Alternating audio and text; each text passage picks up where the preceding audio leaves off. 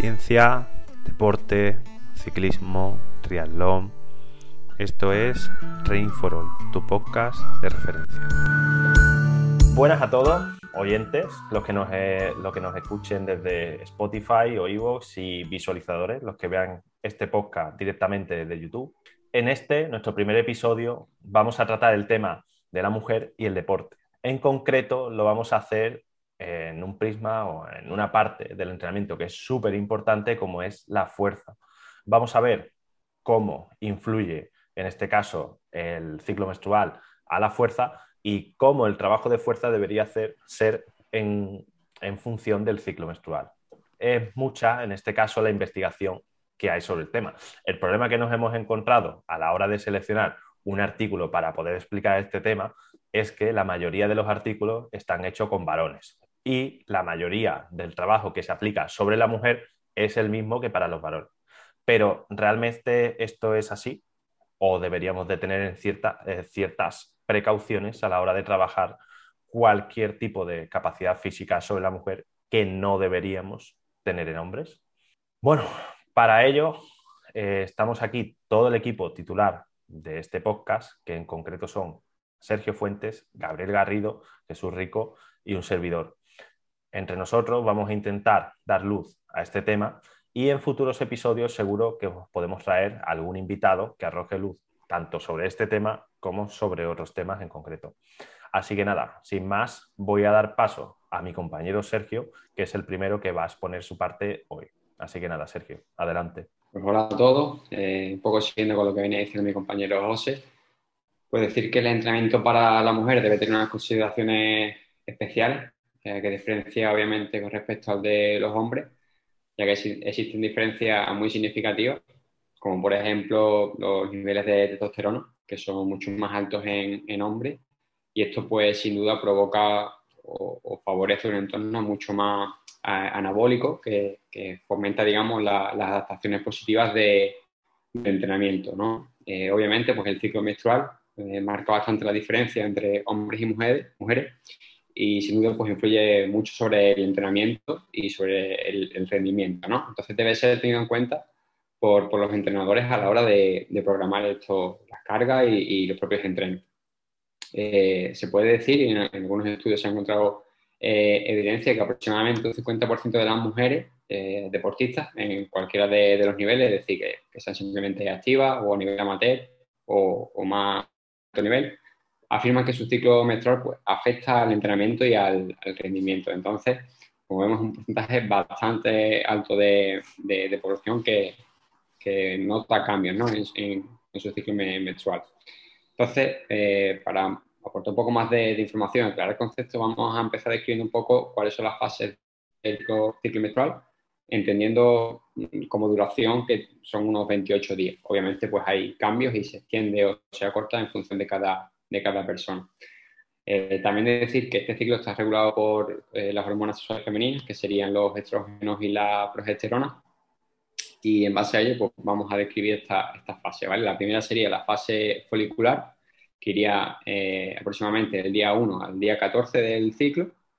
Y en esta fase encontramos que los niveles de progesterona y estrógeno mm, son bajos en su inicio, van incrementando conforme va pasando el, el ciclo y al final del mismo pues se produce, eh, se produce el pico, el mayor pico en el ciclo de los niveles de, estrógeno.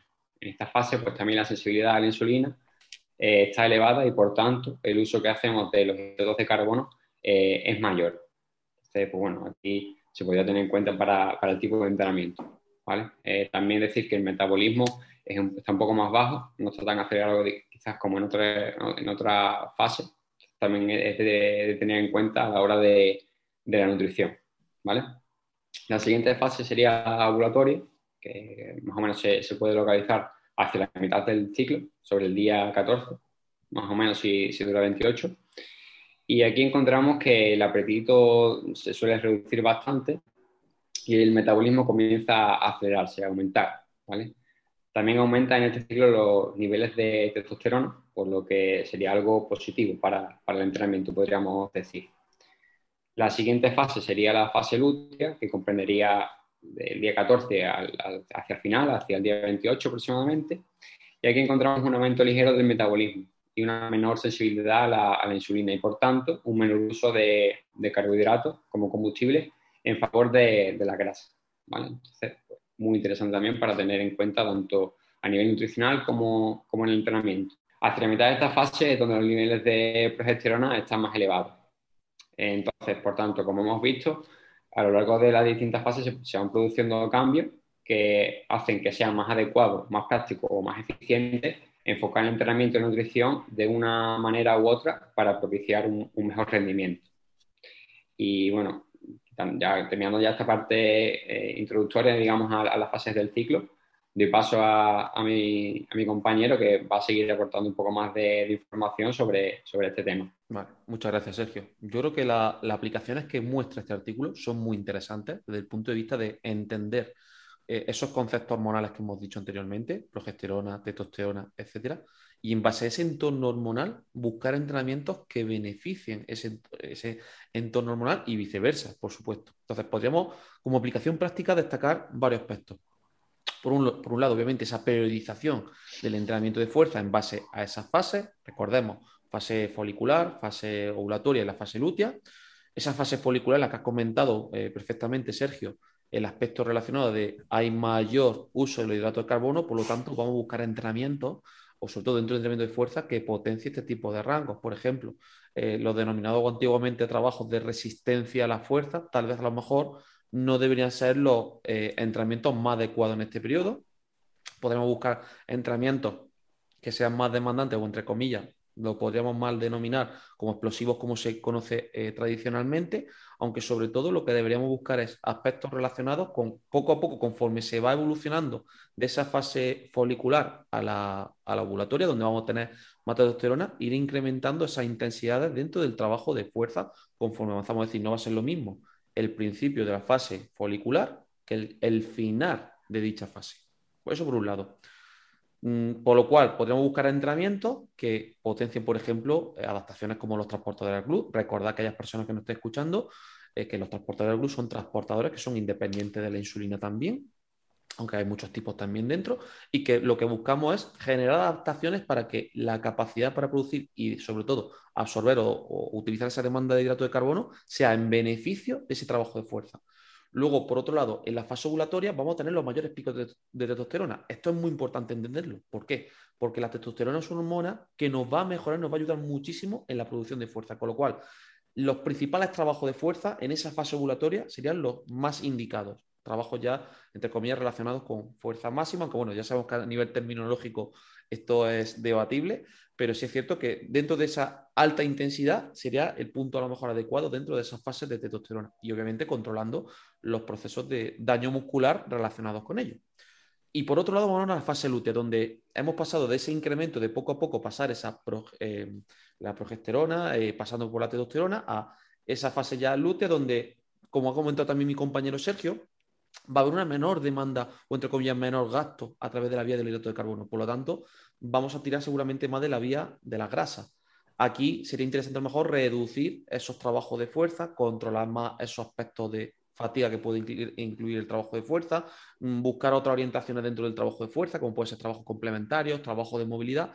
En definitiva, si des cuenta, conforme nos vamos aproximando, en conclusión, a esa fase de ovulación donde tenemos ese pico máximo de testosterona, vamos incrementando poco a poco lo que son la intensidad hasta llegar a ese punto máximo. Cuando pasamos esa fase de ovulación, donde ya vendrá en concreto la menstruación, rebajar en líneas generales lo que es los términos de intensidad y buscar, sobre todo, entrenamientos que eh, potencien esas vías. Vía de uso de hidrato de carbono, vamos a ir metiendo más intensidad. Vía de uso de las grasas u otros sustratos, vamos a buscar eh, eh, entrenamientos de mayor o sobre todo de baja intensidad o de media baja intensidad para favorecer este entorno hormonal. Con lo cual, clave en este aspecto, en base a las fases, seleccionar el tipo de entrenamiento para buscar las mejores adaptaciones posibles. Pues bien, una vez visto todos estos aspectos clave por parte de mis compañeros Sergio y Gabri, eh, cabe mencionar que es necesario que se siga investigando en esta temática, como ha comentado mi compañero José, ya que la mayoría de los estudios están basados en hombres, por lo tanto es importante que los investigadores eh, en un futuro sigan investigando toda esta temática en base eh, relacionada con las mujeres para, así establecer unos protocolos concretos y correctos, ¿no? con el fin de mejorar la calidad de vida deportiva de las deportistas. Como aún hay mucho que investigar, quiero hacer mención a la importancia de la comunicación de las deportistas con el entrenador, ya que a la hora de la búsqueda del rendimiento deportivo, considerar todo este ciclo es muy importante de cara a la planificación de los entrenamientos, ya que hay poca ciencia de momento, pues fomentemos esa comunicación.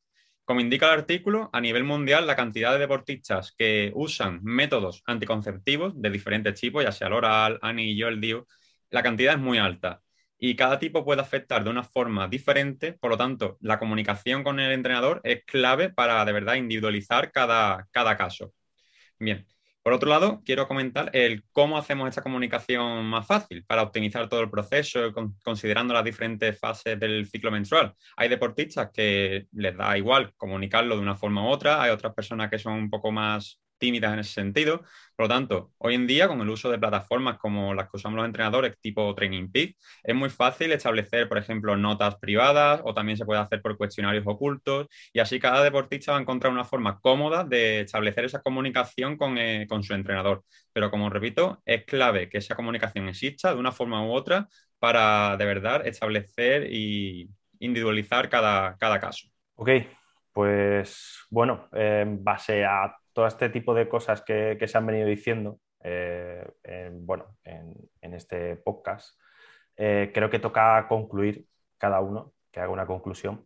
Yo en concreto tengo, tengo la mía, es súper parecido a lo, que, a lo que acaba de decir Jesús, porque creo que sobre todo el, el foco del problema aquí está en la comunicación. Es verdad que quizás estemos limitados por el conocimiento que se tiene sobre estas fases, como hemos dicho en el, eh, durante todo el podcast, pero sin duda la comunicación es algo súper importante.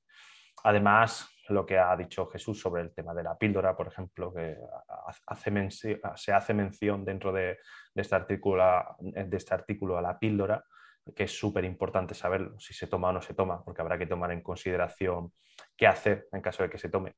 En caso de que no se tome, pues será, por así decirlo, más normal. En caso de que se tome, pues habrá que hacer ciertas peculiaridades dentro del entreno, pues bueno, creo que es súper importante el tema de la comunicación. Sé que a veces puede ser pudoroso, sobre todo porque muchas de las ciclistas o deportistas que entrenamos están en, la adolescencia, ¿no? Y, la comunicación sobre todo es, con los padres, incluso más que con, que con la propia deportista. A veces puede parecer un poco incluso pudoroso, ¿no? Tener que decirle al entrenador, oye, ya tengo la regla o todavía no la tengo.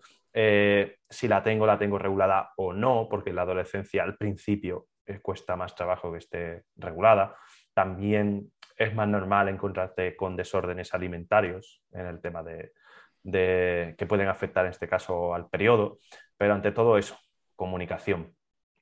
Eh, bueno, mi conclusión pues va un poco muy parecida a la de mis compañeros, ¿no? Y, y sobre todo pues, también mencionar que al final es importante que cada, que cada chica, cada mujer, pues conozca bien su, su, ciclo, cómo le afecta o cómo va cambiando eso a lo largo de, de, los años y se lo haga saber también a, su entrenador. Pero eh, sabemos que hay muchísimas diferencias entre, entre cada persona y también cómo le afecta eh, eso en su día a día, en su, en su entrenamiento. Entonces, es importante